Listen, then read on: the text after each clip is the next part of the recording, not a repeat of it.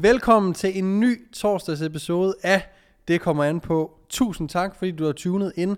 Det her det er podcasten, hvor vi snakker om, hvordan vi øger muskelmassen mest muligt og bliver stærkere. I torsdags episoderne af Det kommer an på, genser vi eller genlytter vi til nogle podcasts, som jeg har været med i. Det kunne enten være gamle podcasts fra Det kommer an på, men det kan også være udklip fra Der Køres, eller andre podcasts, som jeg har gæstet, hvor i vi finder noget viden, som jeg ved stadigvæk kan være brugbart for jer, der sidder og lytter med derude. Så læn dig tilbage eller træd i pedalerne, hvis du er på vej i skole eller på arbejde, og lyt til den her torsdags episode, at det kommer an på, hvor vi tager et genlyt med yours truly. Tak fordi I lytter med.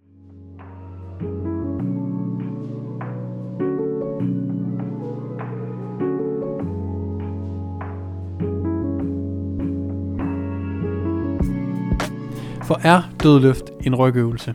Øh, og til det statement er der ofte nogle øh, tråde af spørgsmål. Kan man squatte og dødløfte på samme dag?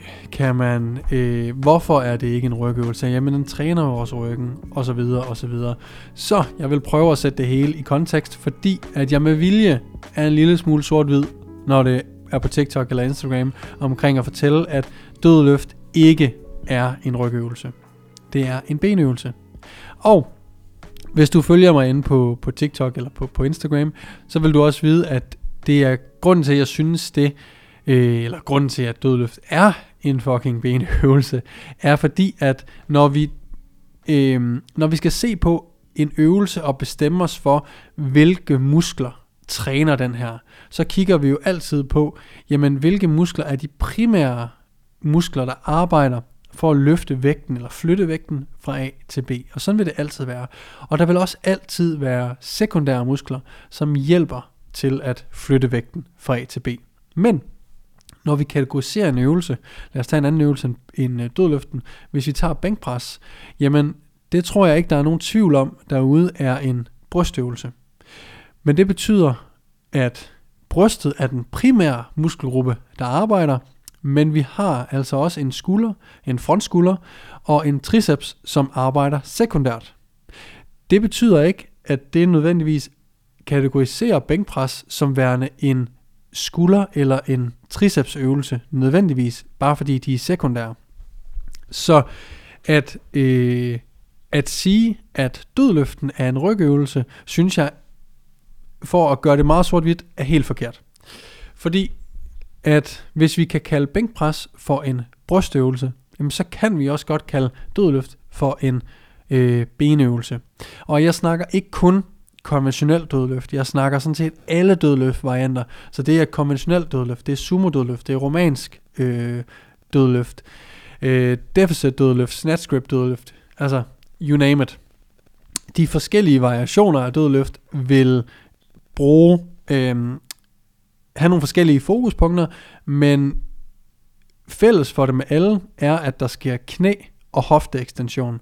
Og det betyder egentlig bare, at øh, når vi laver en dødløft, hvis vi bare tager den konventionelle dødløft som eksempel, for det, det er jeg sikker på, at den de fleste er, er overbevist om, er en rygøvelse. En konventionel dødløft, der sker der både knæekstension, og det betyder, at vi strækker vores knæ, som vi gør i en squat benpres leg extension, som vi alle, tror jeg, øh, ved er en øh, forlovsøvelse, og hvis du ikke vidste det, så ved du det nu.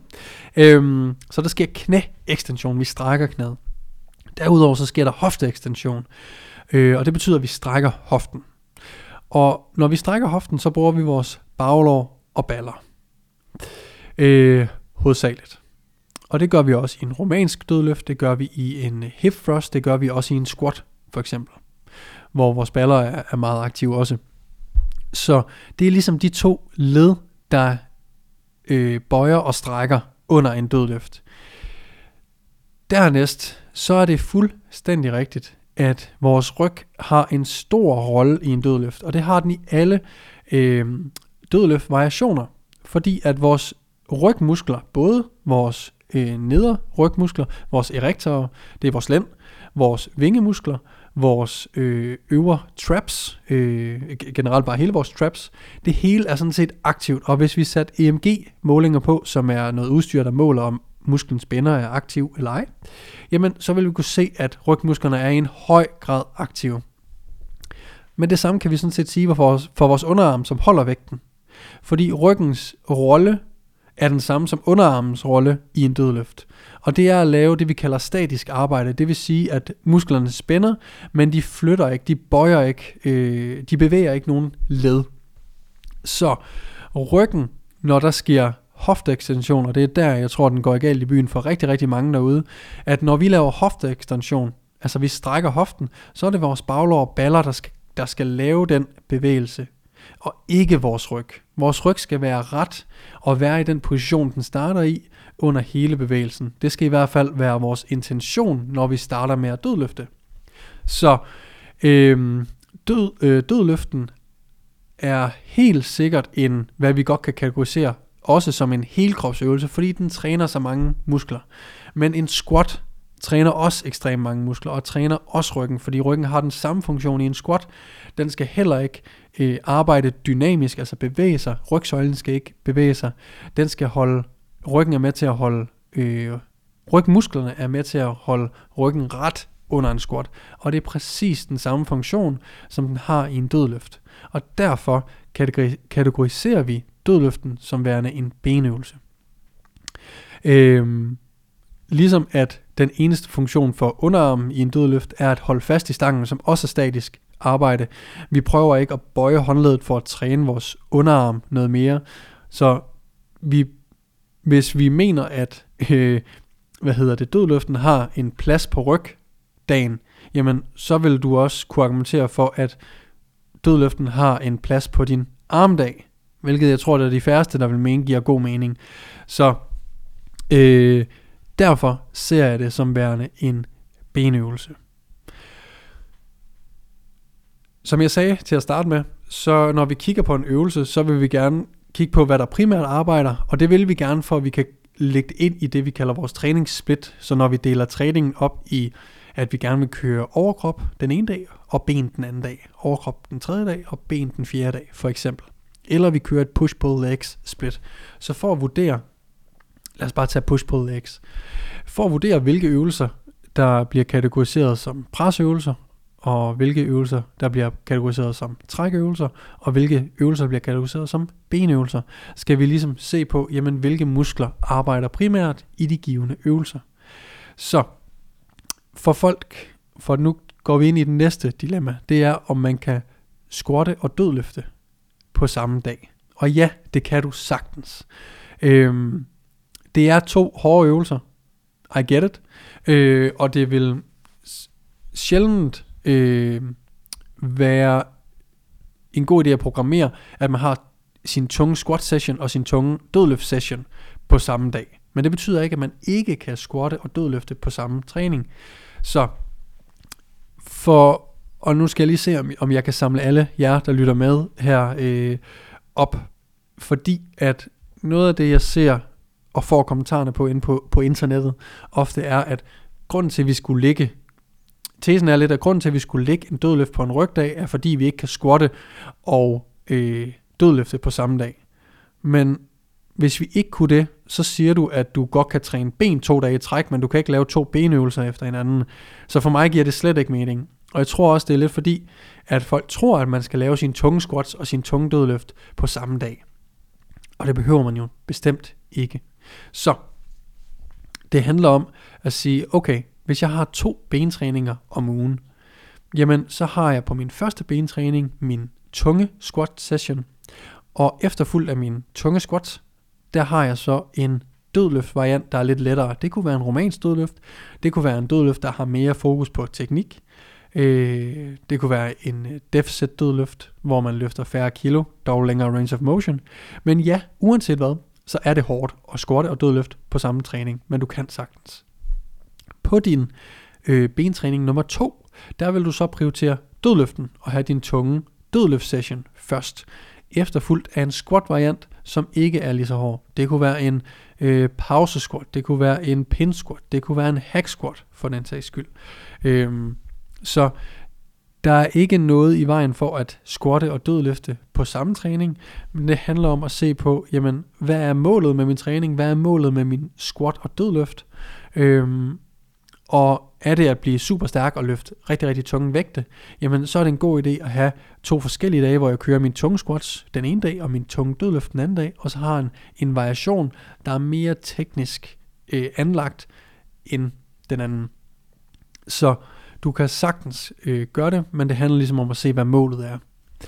Fordi det, bliver, det, vil, det vil næsten kun blive et problem, problem eller en udfordring nærmere, hvis det er maksimal styrke, der er dit mål, hvor vi skal løfte rigtig, rigtig tungt. Fordi vi skal også huske på, at squat og dødløft øh, egentlig også bare er bevægelser. Og hvad mener jeg med det? En squat kan lige så godt være en øh, hack squat, det kan være en benpres, det kan være en øh, split squat. Så øh, hvis man træner for at få større lår, der knækker min stemme, gud hvor pinligt. vi holder det inde, we keep it real. Jeg snakker også hurtigt i dag, synes jeg. Jeg ved, jeg er in the mood, kan jeg mærke. Jeg tager lige en slurk Pepsi, og så skal jeg nok fortsætte. Men hvis ens hovedmål er at få større lår, så behøver man ikke at lave øh, back squat, og man behøver bestemt heller ikke lave en konventionel eller en sumo dødløft. Så det synes jeg allerede der åbner en masse døre for at nemt, altså meget nemt at have en squat variant og en dødløft variant på den samme dag. Fordi hvis jeg kun går op i at få større lår, og det gør jeg faktisk lige nu, øh, hvis jeg tager mig selv som, som udgangspunkt, jamen hey, så er øh, mit mål sådan set bare at træne min forlår så effektivt som muligt.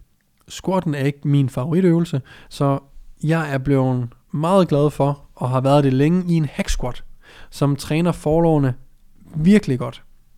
Ikke nødvendigvis bedre end en back squat, men jeg vil våge påstå, at det træner mindst lige så godt. For mig træner det bedre, fordi jeg ikke er naturligt god til at squatte, jamen øh, så er det nemmere for mig at presse mig selv og aktivere min forlår i en hack squat. Så derfor er det det bedre valg for mig. Okay? Og forskellen på en hack squat og en back squat er, øh, der er mange, men lige for at tage, øh, holde dem lidt, lidt simpelt her.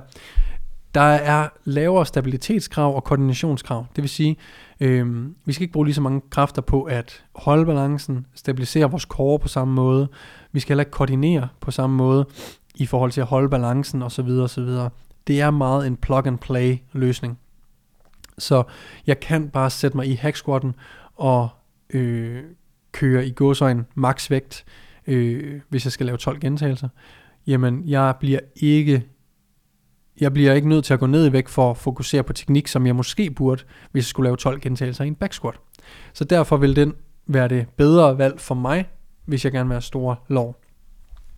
Det samme gælder for dødløften, fordi en sumo og en konventionel dødløft er ikke nødvendigvis særlig gode til at øh, ligge i et program, der har fokus på at øge muskelmassen, fordi der ikke sker særlig stor range of motion over hverken knæ eller hofteled. Så de to øvelser bruger jeg oftest og næsten udelukkende kun hvis målet er at blive stærkere i specifikt konventionel eller øh, sumo dødløft. Så øh, når jeg har en eller mig selv, der gerne vil bare have større baglår og baller, jamen så vil jeg ty mere til sådan noget som en romansk dødløft, en good morning, øh, for at træne det vi kalder et øh, hinge i hoften, det vil sige at vi skubber et hængsel, en hængselsbevægelse i hoften. Det betyder bare det vi, at vi skubber hoften bagud, ligesom vi gør i en romansk dødløft eller i en, øh, i en good morning fordi der er en langt større range of motion for baglåret, og derved vil der være flere gains, end der vil være specifikt i en øh, konventionel dødløft. Med det sagt, fordi igen, så kommer det an på alt muligt. ligesom podcasten antyder, jamen det betyder ikke, at vi ikke kan opbygge muskelmasse ved at bruge en konventionel dødløft eller en sumo dødløft, for det kan vi sagtens. Øhm, men det er ikke et must, og vi kan sagtens nøjes med øh, og er ofte også det bedre valg for muskelmasse at lave en romansk dødløft. Øhm, så vi har ikke behov for nødvendigvis at lave en, øh, en dødløft øh, og en squat øh, traditionelt vis, når vi skal lave en, en bentræning, som har for øje at øge vores muskelmasse. Vi kan sagtens have øh, varianter deraf, som for eksempel hack squat og øh, romanske dødløft, for at øh, optimere vores øh, for at optimere hypertrofi i vores benmuskulatur.